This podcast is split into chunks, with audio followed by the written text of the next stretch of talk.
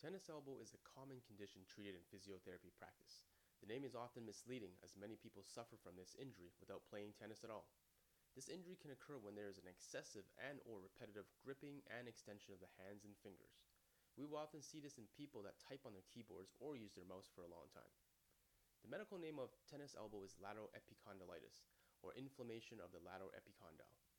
The lateral epicondyle is a point on the upper arm where the tendon of the finger and wrist extensors attach to.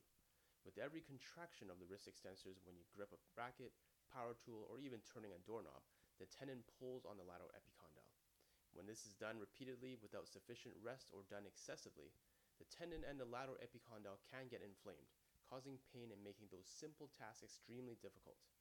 Physiotherapy treatment can be effective in improving the outcomes of tennis elbow and a variety of therapeutic modalities can be used, along with bracing and proper stretches and strengthening exercises.